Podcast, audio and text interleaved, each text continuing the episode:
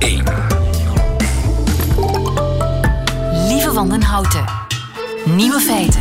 Dag en welkom bij de podcast van Nieuwe Feiten van tweeëntwintig februari alweer. tweeëntwintig februari tweeduizend eenentwintig. In het nieuws vandaag dat in Amerika twee jonge dames hun coronaprik al gekregen hebben door zich te verkleden. In Florida worden voorlopig alleen vijfenzestig-plussers gevaccineerd, maar twee jonge vrouwen, één van vierendertig en één van vierenveertig, die konden niet wachten en bedachten een plan. Ze kochten verouderde hoedjes, handschoenen en brillen met dikke glazen en ze gingen verkleed als vijfenzestig-plusser naar het vaccinatiecentrum. En kijk, het werkte.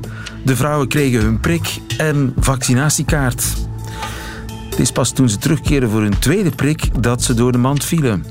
We waren stom verbaasd toen we de twee vrouwen ontmaskerden, zei de hoofdarts van het vaccinatiecentrum. Maar toen we ook nog eens ontdekten dat de vrouwen al een eerste keer gevaccineerd waren, stonden we helemaal perplex. Uiteindelijk kregen de vrouwen hun tweede dosis niet. De andere nieuwe feiten vandaag. Vrouwelijke merknamen doen het vaak beter dan mannelijke. De padden zijn al uit hun winterslaap ontwaakt. Saoedi-Arabië, het autoland bij uitstek, bouwt een autoloze stad. En Franse tv-legende Patrick Poivre d'Arvor is verwikkeld in een MeToo-schandaal. De nieuwe feiten van Bas Birker krijgt u in zijn middagjournaal. Veel plezier. Coucou. Nieuwe feiten. Coucou. Coucou de France. Coucou. Met Alex Vizorek. Waar zijn de Fransozen mee bezig? Die vraag stel ik elke maandagmiddag aan onze landgenoot en mijn collega bij Radio France, Alex Vizorek. Goedemiddag, Alex. Ja, goedemiddag, lieven. En ik ben in Parijs en ik mag hier zijn, meneer Van Langenhoven. ja, ja, ja. Laten we beginnen. Ja. Er was vorige week nogal wat commotie in de Franse mediawereld en dat ging over Patrick Poivre d'Arvor. Mesdames, Messieurs, bonsoir. Voici les titres de l'actualité de ce mardi. Ja, Patrick Poivre d'Arvor, P B D A, hè? Zo... P P D A. P P D A. Ja. Niet zomaar één nieuwsanker, Patrick Poivre d'Arvor, zoals hij genoemd P P D A wordt, was het bekendste nieuwsanker van het land. Van zesenzeventig tot tweeduizend acht presenteerde hij het avondjournaal. Eerst op de openbare zender France twee, Antenne twee toen, en daarna bij de commerciële zender T F één, de meest bekeken avondjournaal van Europa. Al die jaren was hij het gezicht van het nieuws, samen met Claire Chazal, die zijn echtgenoot was. Uh, hij heeft ook uh, een twintigtal romans geschreven en zelfs een opera geregisseerd. Dus echt wel een van de bekendste mediafiguren hier. En daarom kwam dit nieuws over hem echt als een grote shock. Patrick Poivre d'Arvor, visé par une enquête judiciaire pour viol. L'ancienne star du vingt uur de T F één est accusée par l'écrivaine Florence Porcel d'avoir abusé d'elle à deux reprises. Er loopt een gerechtelijk vooronderzoek naar Patrick Poivre d'Arvor voor verkrachting. Ja, de klacht is ingediend door uh, schrijfster Florence Porcel. Begin van dit jaar heeft ze een roman gepubliceerd waarin een jonge vrouw slachtoffer is van een bekende figuur van de cinemawereld. Uh, ze liet ook uh, direct weten dat het verhaal bijna autobiografisch was en uh, verbrak dan uh, de stilte rond de identiteit van de dader. Ze heeft uh, nu dan ook klacht ingedeeld uh, tegen P P D A wegens seksueel geweld. De feiten van tweeduizend vier zijn al verjaard, maar voor die van tweeduizend negen loopt er dus een vooronderzoek. Een grote naam die van zo'n ernstige feiten verdacht wordt. Dat kwam als een complete verrassing voor de Fransen, hoewel niet voor allemaal. Et ces accusations ne, supprè- ne surprennent pas grand monde dans le monde des médias. Oui, chez T F één notamment, un reporter qui a travaillé une dizaine d'années avec Patrick Poivre d'Arvor confie qu'à chaque fois qu'un scandale MeToo éclate, il ne peut s'empêcher de se demander mais pourquoi rien ne sort sur P P D A. Ja, blijkbaar is uh, niet iedereen verrast in de mediawereld dat er nu uh, iets opduikt. Inderdaad, de krant Le Parisien onthulde op vrijdag meerdere getuigenissen van medewerkers van P P D A. Getuigenissen zoals dit. Il invitait régulièrement des jeunes femmes dans son bureau. Elles assistaient aux, aux vingt heures euh, de T F un. Après, elle montait dans son bureau où il avait régulièrement des, des, des relations sexuelles. C'est quelque chose qui était assez euh, euh, industrialisé. C'était quand même très fréquent. Industrialisé. Geïndustrialiseerd, zegt deze journalist. Ja, als je als stagiair bij P P D A kwam werken, kreeg je van de collega's het advies om eerder een slobbertrui dan een uitgesneden hals te dragen en om te vermijden om met hem de lift te nemen. Ze geven het beeld van een man die vrouwen dacht te bezitten. Uh, een van de vreemdste onthullingen van Le Parisien gaat over de scheiding van zijn vrouw en collega Claire Chazal. Toen hij te weten kwam dat ze een relatie had met een van de bazen van T F één, zou hij naar haar bureau geweest zijn om op haar sofa te plassen. Mm. Oh ja, bon petit déjeuner. Ook niet het soort verhaal dat je zou verwachten van het bekendste nieuwsanker. Dus ja, ooit kreeg hij deze ironische vraag voorgesteld. Il paraît que c'est un rêve de travailler avec vous, c'est vrai? Eh ben... Oei. Men zegt dat het een droom is om met u te werken. Uh, nou, ja. Hij was er nee. niet van overtuigd zelf. Nee, hij zelf niet. Uh, en die twijfel is nu wel gênant, maar wist iedereen het wel? Er waren wel tips. In negentien tweeënnegentig interviewde hij actrice Beatrice Dahl over een film waar ze een kleptomane speelde. En eigenlijk was zij ook in het echt leven juist veroordeeld geweest voor het stelen van juwelen. P P D A had haar beloofd om daarover geen vragen te stellen en toch vroeg hij live op tv als ze geen spijt uh, van had. Haar antwoord ruikt naar wraak. Et vous, est-ce que vous regrettez certaines lettres que vous m'avez envoyées, que jamais je vous en aurais parlé si vous m'aviez pas posé cette question? Aha. Ja. Heeft u geen spijt van die rare brieven die u naar mij gestuurd heeft? Dat is het. Uh, als je dat vandaag opnieuw ziet, een actrice die klaagt over rare brieven die een journalist haar stuurt, dat is wel uh, vreemd. Maar toen stoorde het niemand. Integendeel, het was algemeen bekend dat hij tijdens zijn interviews soms gewoonweg aan het flirten was. On vous a souvent accusé de draguer en direct vos invités, tout ça. On vous l'a dit, ça? Ben, il paraît, oui, mais c'est une façon d'interviewer. Qu'est-ce que vous voulez? Je ne draguais pas les ah, hommes. Hein, je... Non, ben, oh, ça, on avait remarqué. D'ailleurs, vous avez beaucoup d'invités femmes. Aha, hij heeft vooral heel veel vrouwen geïnterviewd. Ja, stelde heel intieme vragen, maar dat was gewoon zijn stijl, zei hij. Dus ja, ook uh, al beweert P P D A nu dat het allemaal onzin is. Hij schreef dit weekend... Pour moi, la défense de la cause des femmes a toujours été un sujet de première importance. Blijkt iedereen in de mediawereld te weten dat het eh, niet het geval is.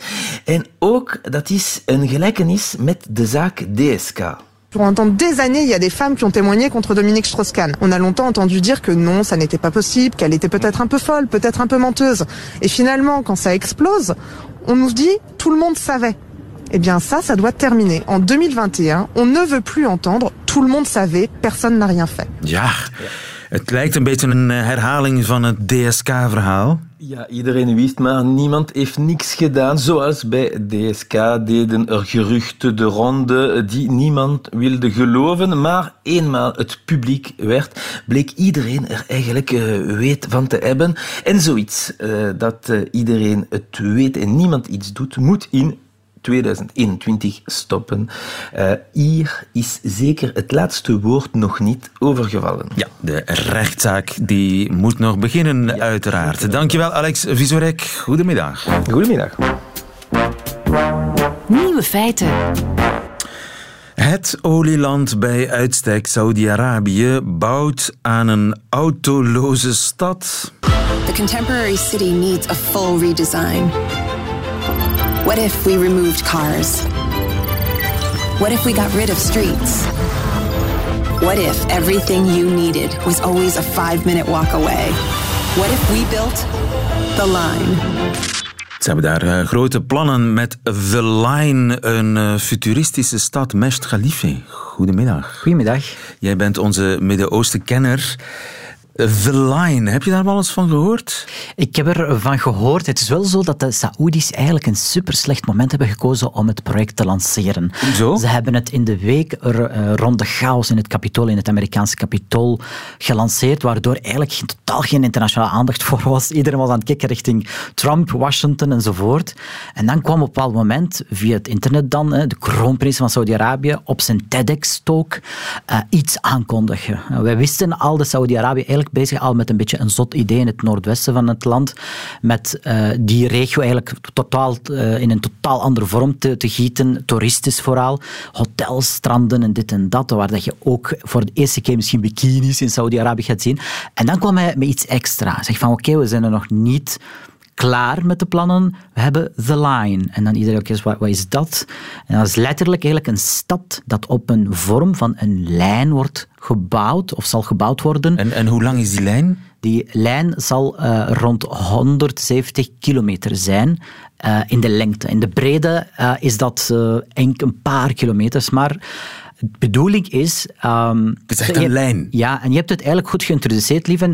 De bedoeling is, de centraal boodschap aan die stad is weggaan van auto's. En als je wel van auto's, uh, als je de auto's niet meer wil zien, dan ga je ook de straten niet meer zien. Dat is een totaal nieuwe vorm van stad. Uh, een stad bouw. Zonder straat. Een stad zonder straat, zonder auto's. Ze willen eigenlijk uh, een soort uh, hubs creëren, een soort wijken creëren, uh, overal uh, langs die lijn, in de zin dat je in zo'n wijk helemaal niet hoeft te, verpla- te verplaatsen langer dan vijf minuten te voet, om aan alles te geraken. En dat, ha- dat, dat houdt in, niet alleen uw werk natuurlijk, maar ook uh, naar het café te gaan, uh, bibliotheek, naar de school, als, kind, als je kinderen hebt die naar school gaan. Ze willen alles in een, in een straal van vijf minuten wandel. Ze, ze zeggen er daar geen afstand bij, maar ze zeggen van vijf minuten wandel. Ze willen het wandelen eigenlijk een beetje stimuleren. Stel dat je zegt van, goed, maar ik wil hier niet opgesloten zijn in die vijf minuten wandel. Ik wil ook even een andere kant van de stad zien.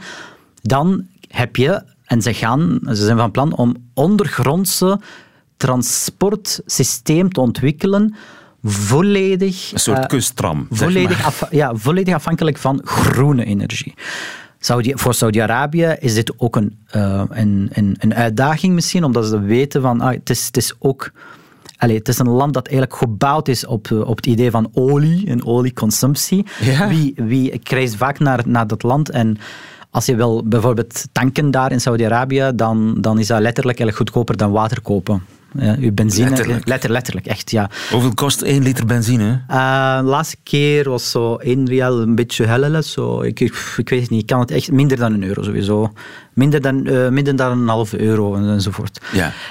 Uh, en dat is nu ook een beetje met de economische schok in Saudi-Arabië is een beetje duurder zelfs, maar, maar ja. zelfs met, de, met dat is het nog altijd goedkoop. Maar, maar dat betekent dat vandaag in Saudi-Arabië iedereen uh, de auto neemt voor ongeveer alles. Ja, en dat, is, dat vind ik wel opmerkelijk, omdat Saudi-Arabië eigenlijk een, een, een olieproducerend land, dus eigenlijk wel, wel de facto ook oliepromotor in de wereld, zeg maar. Maar ze willen, uh, ze willen toch wel met dit een soort uh, teken naar de toekomst van de, van de eigen bevolking uh, sturen, in de zin van wij weten, wij weten het, hè, en we moeten het ook aan de bevolking zeggen, de olie gaat niet eeuwig blijven. Wij moeten op een bepaald moment het de keerpunt uh, maken en beginnen nadenken, serieus nadenken, met het geld, met het kapitaal dat we nu op dit moment hebben, aan een ander soort toekomst, volledig onafhankelijk van olie. Ja, maar dat, dat lijkt me toch heel raar, want dat, dat land is nu volledig gebouwd op olie. Als de olie wegvalt, ja, begin er maar aan. Ja, ze willen nu... Alternatief is, wat ja. zijn de opties? Uh, uiteraard zonne-energie, want in een land waar in de zomer gemakkelijk zeventig graden ja. uh, uh, uh, temperatuur hebt, uh, is wel... absoluut geen tekort is aan de zon. Ze willen eigenlijk de zonne-energie daarin investeren, in de zonne-energie, maar ook windenergie, waterstofenergie. Uh, en die zullen wel ook voor The Line de hoofdzakelijke energiebronnen zijn. Ja. Um, uh, Ook een, een, een, andere, uh, een ander element uh, aan, aan, dit, allez, aan dit project is dat ze ook um, een beetje uh, willen de, de, groene, de groene cultuur daar promoten. Saudi-Arabië, wie, wie, wie aan Saudi-Arabië denkt, ook als, als je niet daar geweest bent, denkt aan woestijn, gele heuvels enzovoort. En ze willen in die The Line ook natuur Um, de natuur eigenlijk een beetje stimuleren door uh, bomen te planten overal tussen die, tussen die weken, dat je eigenlijk ook uh, een beetje plezier mee maakt. Ja, ja. Een belangrijk element in The Line ook is die, uh, zeg maar de artificial intelligence, of investeren in artificial intelligence uh, op, een, op een unieke manier, in de zin van ze gaan smart school bouwen, waar dat je wellicht, hè, en dat, dat, lees, dat lees ik in de Saoedische kranten, wellicht niet meer te spreken is van een fysieke leerkracht in de klas, maar zo'n leerkracht via holograms enzovoort, waar, dat kind, waar de kinderen eigenlijk hun, hun, uh, het, het, zeg maar, schaduw van, van hun leerkracht zien in drie D en zo de les kunnen volgen. Ja, maar dat wordt dus een, een streep... Eigenlijk, ja. die, die stad van honderdzeventig kilometer, honderdzeventig kilometer, dat is ongeveer volgens mij van, van West-Vlaanderen naar Limburg, en maar een paar kilometer breed. Ja. Is dat aan de kust of zo? Dat uh, zit eigenlijk uh, niet zo uh, ver van de kust. Uh, de laatste punt van de lijn ligt letterlijk aan, aan het water, aan de kust. Uh, om het een beetje in te beelden, aan de kust van de Rode Zee. Dat is een, een belangrijke, ook, uh, zal een belangrijke bron zijn voor de toekomstige toerisme in Saudi-Arabië, die op dit moment stilaan op gang komt. We weten min of meer dat Saudi-Arabië jarenlang, bijna honderd jaar uh, lang... een beetje een opgesloten community was, waar je eigenlijk niet, niet zomaar als toerist mag gaan. Mensen, moslims misschien, misschien naar Mekka of naar Medina. Maar toerisme, dat is iets nieuws in Saudi-Arabië, die ze aan het proberen nu onder die huidige kroonprins op poten te zetten. Ze hebben nu voor de eerste keer sinds een paar jaar uh, muziekfestivals. Ze hebben al een paar, uh, een paar maanden ook cinemas eigenlijk geopend voor de eerste keer voor de, voor de, voor de bevolking. Alles speelt ook een beetje uh, in de politieke uh, man van Saudi-Arabië. Want het land heeft ook jarenlang het imago gehad van rigide te zijn, conservatief, pro-salafisme en, en, en noem maar op. En die huidige kroonprins probeert dat imago een beetje op te poetsen um, door die openheid, door die zulke projecten eigenlijk ja. naar de wereld toe te presenteren. Stadsprojecten passen van, niet kijk, bij... Van kijk, wij zijn niet meer het traditionele Saudi-Arabië die jullie kennen. En wij zijn ook, wij willen ook niet richting een, een, een model zoals Dubai. We gaan nog een stapje verder gaan. Gaat het echt gebeuren? Gaan ze het echt bouwen? Um, ik denk van wel. Ik denk, ik denk dat het wel gaat lukken. Uh, simpelweg omdat er geld genoeg is voor, om, om Om, om alles te proberen. Uh, gaat het gebeuren? Gaat het succes worden? Dat weet ik niet. Gaat het gebeuren? Ik denk van wel. Dus, uh, het is een poging. Ze gaan het proberen. Welk soort uitdagingen, welke problemen zullen opduiken in zo'n stad? We weten het niet. Dus in mijn, wat mij betreft, ongezien dat je een stad bouwt zonder straten en zonder auto's en dat je er blijft aan, aan, aan, aan, aan kloppen dat het wel een succes gaat worden. Dat weet, ze hopen dat, we weten het niet. Uh, het is wel ook zo dat uh, in, in een land als Saudi-Arabië heb je zulke projecten nodig als je ook op lange termijn politieke stabiliteit zoekt. Uh, het land is niet democratisch. Mensen mogen niks beslissen. Alles komt vanuit het Koninklijk Huis. Uh, wij zitten hier in een studio van Nieuwe Feiten. Uh, Nieuwe Feiten in Saudi-Arabië wordt allemaal bepaald door de overheid, wat erin gezegd wordt. In zulke projecten zit er een, een, een, een beetje um, goodwill teken naar de bevolking toe van kijk, we zijn eigenlijk niet meer van dat oliegeld eigenlijk aan het verspillen in binnen de prinsenhuizen en binnen de, de, de koninklijke familie. Wij werken, wij, wij werken voor jullie een beetje ook. Ja. Ja. Mesut Khalifa, ik ben benieuwd hoe, het, hoe die line er zal uitzien. Dankjewel, goedemiddag. Nieuwe feiten. Radio één. Lente in volle winter en dus zijn de padden al wakker geworden. Dominique Verbelen, goedemiddag. Hey, goedemiddag. Dominique, jij werkt voor Natuurpunt. Ja. Dus aan jou de vraag, is dat niet een beetje vroeg dat die padden al wakker zijn? Goh, we zijn met die paddenoverzetacties gestart in negentien eenentachtig. En we hebben recent een analyse gedaan over de startdatum van de paddentrek over de voorbije veertig jaar. En wat we eigenlijk zien, is dat om de twee jaar de paddentrek, of de start van de paddentrek, met een dag is vervroegd. Dus op veertig jaar tijd is die start eigenlijk twintig dagen naar voren geschoven in het jaar. Wat we vroeger uh, normaal achten in midden maart, wordt blijkbaar daar nu rond twintig februari het nieuwe normaal. Dus er is een verschuiving, een fenologische verschuiving, zonder meer. Maar het blijft wel aan de vroege kant. Ja. En dat is, uh, ja, dat is een vaststelling die we met heel veel dingen zien. Wel fascinerend, hè? Dat, dat in het begin van jullie acties, jaren mm-hmm. tachtig, ja. half maart, nu moeten jullie Absoluut. half februari al. Dat is echt de klimaatverandering in ja. de praktijk.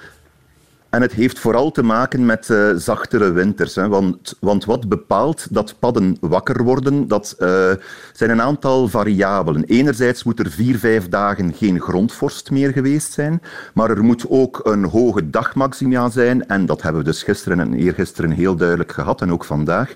Maar wat ook heel belangrijk is, is een hoge luchtvochtigheid. Nu, zaterdag en zondag is het eigenlijk gorddroog gebleven. Dus wij dachten vanuit Natuurpunt, wij proberen zo een beetje de start te voorzien. En we dachten van, mm, het zal voor vandaag nog niet zijn, want de vorst zit nog in de grond en het regent niet. Dus wij hadden gedacht dat het nog de ganse week uh, niet zou beginnen, maar blijkbaar waren die dagmaxima, en dat was voor ons ook een onbekende, want het waren recordwarme februari-temperaturen, blijkbaar waren die toch dermate hoog dat die padden gedacht hebben van, jongens, oké, okay, uh, de vorst zit misschien nog een beetje in de grond, het regent niet, maar deze dag Maxima, ja. dat kan niet anders dan dat het nu lente is. En hebben jullie en dan een soort vooral... paddenalarm dat afgaat? Zo van, jongens, er zijn al padden gesignaleerd. Ja. Alle hens aan dek? Absoluut. Ja, hoe hoe we, werkt dat? Natuurpunt... Wel, wij hebben uh, een vrijwilliger die heel...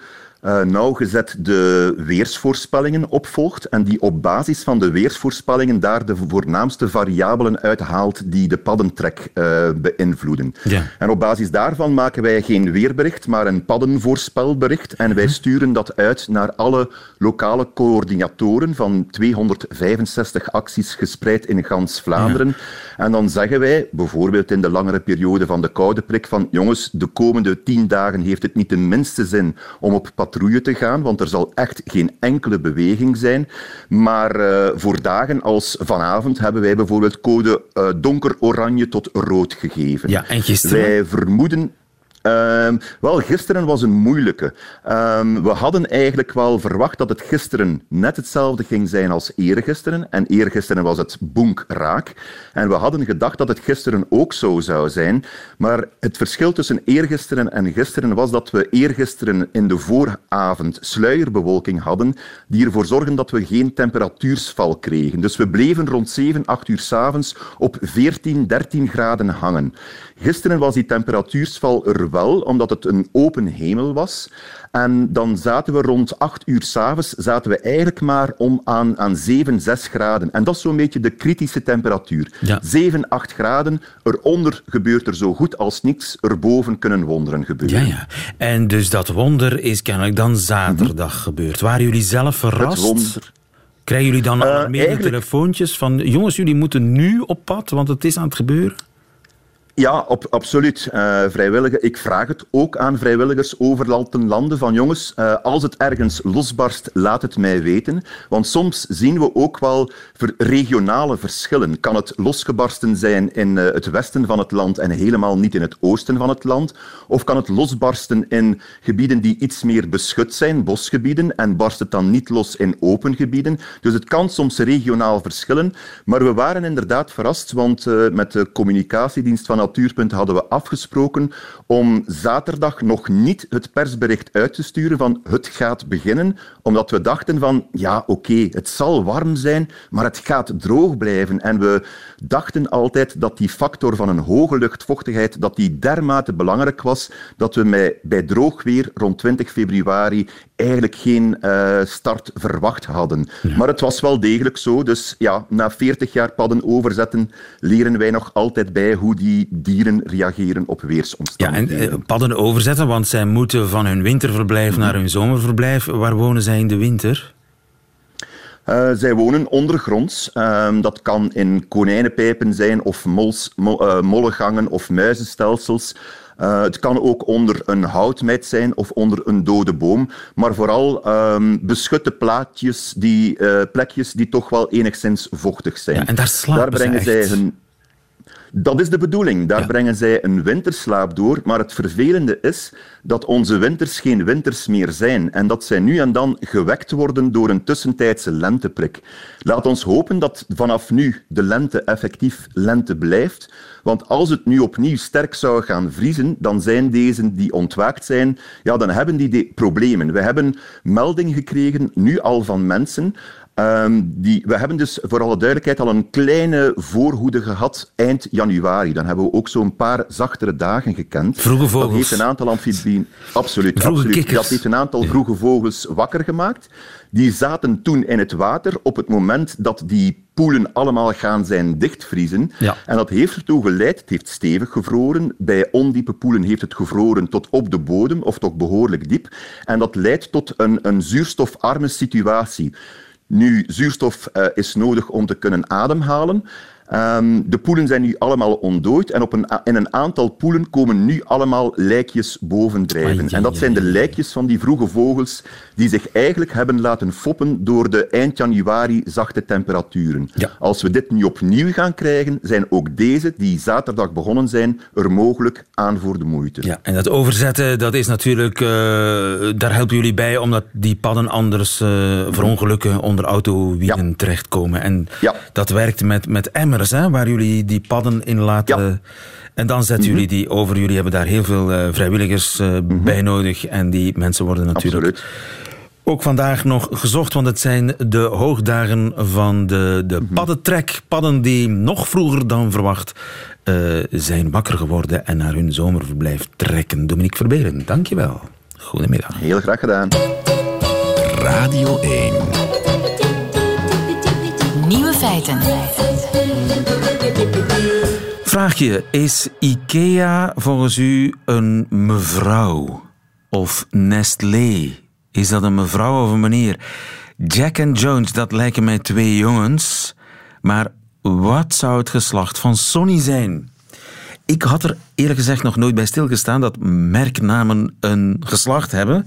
Maar marketeers dus wel, want zo pas zijn de resultaten gepubliceerd van een onderzoek naar de voordelen van een vrouwelijke merknaam. Nicolien Spruit, goedemiddag. Goedemiddag, lieve. Je bent uh, merkstrateeg met uh, veel ervaring, onder andere bij uh, Brand Home. Ja, dat klopt. Vrouwelijke merknamen maken meer kans om in de top honderd van de grootste merknamen terecht te komen. En als ze erin staan, staan ze hoger, blijkt uit onderzoek. Verbaast jou dat? Goh, ik heb altijd wel zoiets met onderzoek uh, dat je altijd heel erg genuanceerd naar moet kijken. Maar uiteraard, het is, um, ze hebben zes studies gedaan. Uh, er zijn drie universiteiten mee gemoeid. Uh, heel veel mensen hebben eraan meegedaan. En als je het document leest, uh, ik geloof negenenveertig pagina's om alleen maar de onderzoeksmethodologie uit te leggen. Dus ze, hebben er heel goed, uh, ze zijn er heel erg goed mee bezig geweest. Maar... het is zeker en vast zo dat er een uh, soort fonetisch symbolisme is in, uh, in merkenbouw. En dat uh, het wel klopt wat ze zeggen. Ja, maar wat is een vrouwelijke merknaam? Clara bijvoorbeeld, dat lijkt mij heel duidelijk. Dat is een, een vrouwelijke naam. Donna, zaliger ook. Uh, het radiostation uh, Studio Brussel lijkt mij eerder mannelijk. Hoe bepaal ja. je wat het geslacht is van Subaru? Ja, zij uh, hebben ook uh, allez, uh, duidelijk in hun onderzoek gezegd... Hè, als je t, uh, twee en meer uh, lettergrepen hebt en het eindigt op een klinker... dan, heeft het, dan, dan is het een vrouwelijke merknaam. Ah, hè. Dus en, twee ja. of meer lettergrepen ja. en een open einde. Dus het, en geen medeklinker. Dat is een klinker, ah, ja. ja. Dus IKEA, dat uh, ja. kwalificeert als vrouwelijk. Ja, uh, maar Amazon niet. Ah ja, omdat dat... gesloten is op het einde. Gesloten is op het einde met een klinker. Ja. Nivea, A X A. Ja, ja ik, ik vraag tijdelijk opschorting van het merknamenverbod. Anders, anders kunnen we niet praten. Ja, anders kunnen we met niet mijn praten, excuses. Dat klopt. Maar, maar dus Mitsubishi bijvoorbeeld, dat, is, dat zou je als een vrouwelijke naam kunnen... ja, maar ik denk wel dat het heel erg genuanceerd is, uh, omdat... Kijk, een merknaam is, het, is uh, hè, zoals zij ook schrijven, vaak het eerste wat je hoort.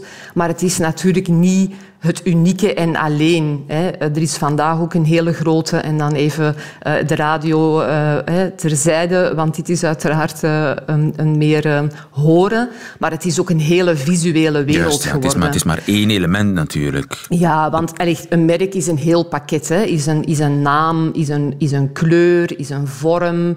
Um, is vaak ook een, ja, foto's die ermee gepaard gaan, een soort lettertype die je geeft. En, en ook dat straalt of iets mannelijks of iets vrouwelijks of iets tussenin uh, uit natuurlijk. Maar ik wil nog even ja, over die... die ja. want, want wat zou dan bijvoorbeeld een mannelijke naam... Maar dat heeft natuurlijk ook te maken met hoe de meeste jongensnamen klinken, namelijk kort.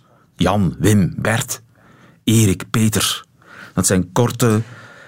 namen met, met uh, ja, klemtoon vaak inderdaad op de eerste lettergreep en een medeklinker op het einde. Ja, Jan, daar kunnen wij gewoon geen vrouwelijkheid meer bij bedenken.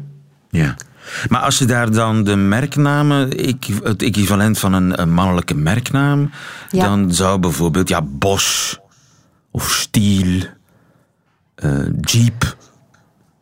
Ja, Shell, en uiteraard Bol, in, in de... Dat in zijn de, allemaal mannelijke de, namen. Ja, absoluut. En in de top van Interbrands, hè, wat zij dan toch hebben onderzocht, ja, daar zitten uiteraard in de top ook wel gewoon een aantal hele mannelijke namen. Hè. Dus Amazon en micro, uh, Microsoft en ja, zijn ook gewoon dan mannelijke namen. Dus helemaal... Uh, allee, wil ik helemaal meegaan om te zeggen van oké, okay, alle bedrijven moeten nu morgen een vrouwelijke merknaam gaan zoeken, want dat gaat hun waarde op dat lijstje uh, verhogen. Dat is denk ik zeer ongenuanceerd, omdat ja, achter die merken zit ook zoveel geld. Niet alleen maar letterlijk door radiocampagnes, um, allee, uh, magazines, uh, vi- allee, video en noem maar op. Maar ook gewoon P R en, en hun producten zelf. Ja. Dus het is wel een hele leefwereld geworden. Hè. Vroeger was een merk... Ja, ik zou maar zeggen, een kernteken op de poep van een, van een koe. Hè? Om te zeggen, voilà, zo is ooit een merk begonnen. Vandaag is dat een hele community, een hele leefwereld. Vandaag worden merken ook beïnvloed door ja, het gedrag van hun personeel of hun C E O. Allee, dat gaat zo ongelooflijk ver vandaag, dat het dan wel goed is als je... Uh, warm en, en considerate wilt overkomen dat je zo'n merknaam hebt, maar dat is uiteraard helemaal niet het ah, enige wat, wat je daar ooit dus toe die, zal brengen. Die vrouwelijkheid, dat associëren we dan met warmte, met betrokkenheid. Ja, kijk, weet je waar dit onderzoek al wel gewoon heel erg goed voor is? is kijk, ik denk tien, vijftien jaar geleden zou dit onderzoek moeilijker aanvaard worden en misschien ook niet zoveel aandacht gekregen hebben als vandaag. En natuurlijk het hele... Kijk, merken zijn ook een vorm van, van leider in, de, in onze samenleving vandaag. Hè. Het is ook, het, het, het is ook een, een houvast en een platform. En je, wil, je hoort ergens meer in een, in een community. En het feit dat dan... Ja, ik zou maar zeggen, dat vrouwelijke leiderschap, die vrouwelijke waarde... En daarom praat ik niet per se man-vrouw in de letterlijke zin van het woord. Aandacht krijgen wil wel zeggen dat het ook... maatschappelijk een thema geworden is. Alles ja. is wat, wat duurzaamheid is, wat ja. klimaat is, wat lange termijn is, wat warmte en zorg is. Ja, dat dat vandaag dan... Ja, sterker gewaardeerd wordt. Ja, absoluut. Van drie universiteiten, zes studies waard is en dat ze daar naar op zoek gaan, is ook omdat er dan ergens ook die zoektocht is bij die merken. En dat betekent dan wel dat het... ja, gewoon ook maatschappelijk wel een thema is. En Juist, dat is ja. natuurlijk wel heel erg goed. Maar dat ik neem aan dat, bijvoorbeeld dat als, als je een, een onkruidbestrijder wil in de markt zetten, dat je dan voor iets agressiever gaat en een dus iets mannelijkere naam kiest. En dat kan vanuit commercieel oogpunt zeer, zeer verstandig zijn.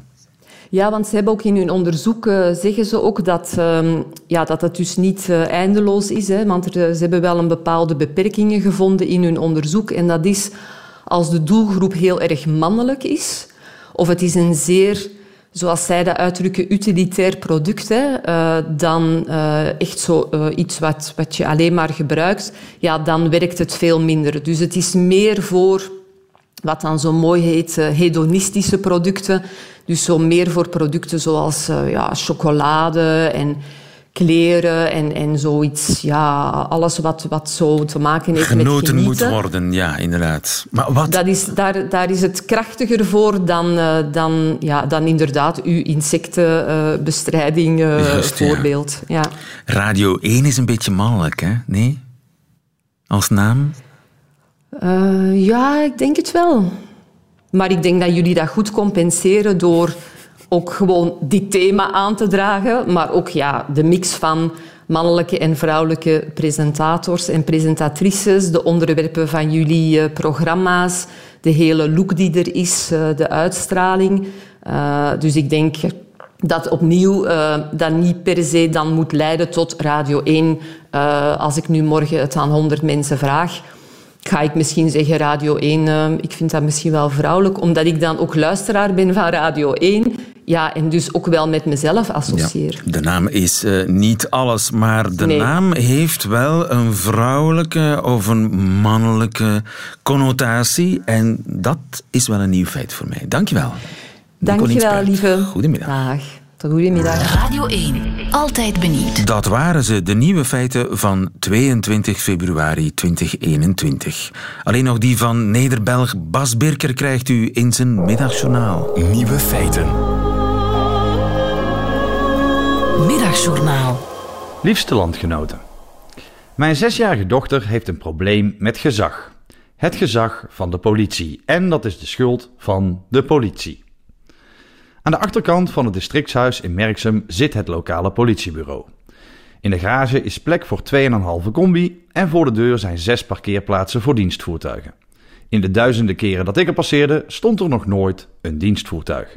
Misschien surveilleert de politie tegenwoordig in getunede Toyota's Corolla met Dilano en Javin in de notto op de achteruit.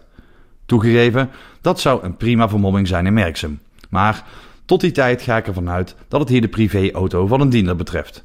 Al vind ik een dergelijke sticker op het raam sowieso grond voor ontslag om dringende reden. Te weten, geen smaak.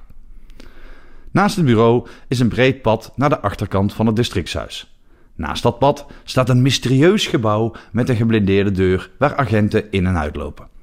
Het pad zelf staat met de regelmaat van de klok vol met auto's van de politie. En ik stoor me daaraan. Stedenbouwkundig en juridisch gezien betreft het hier namelijk een zogeheten trottoir.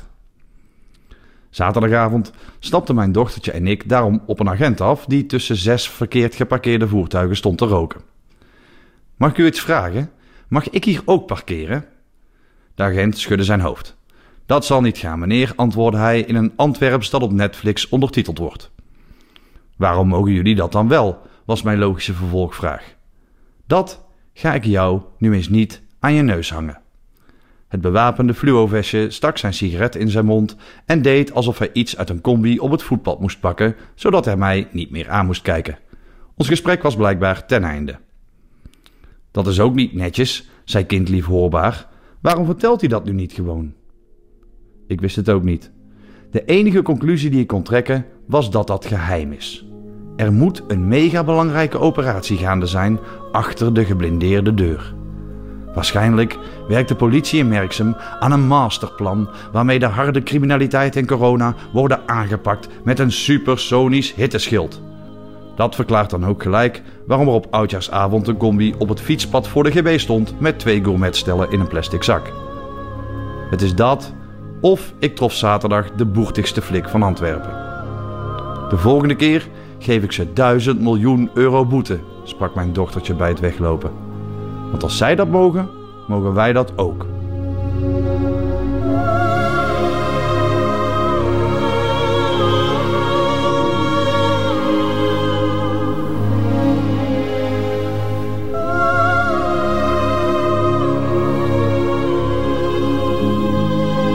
Het Middagjournaal met Bas Birker. Einde van deze podcast. Hoort u liever de volledige uitzending van Nieuwe Feiten? Dat kan natuurlijk ook via onze website of via onze app. Daar vindt u overigens nog veel meer Radio één podcasts. Tot een volgende keer.